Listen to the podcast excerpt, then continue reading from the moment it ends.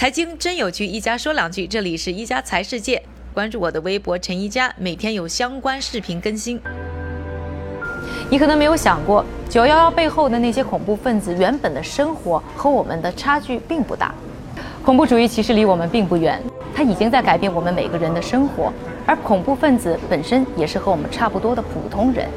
警惕一切形式的暴力，不要让我们的善意和情绪被利用。面对理念的冲突，用爱和理解去包容一切，让九幺幺回到原本该有的样子。感谢各位的收听，我们明天再见。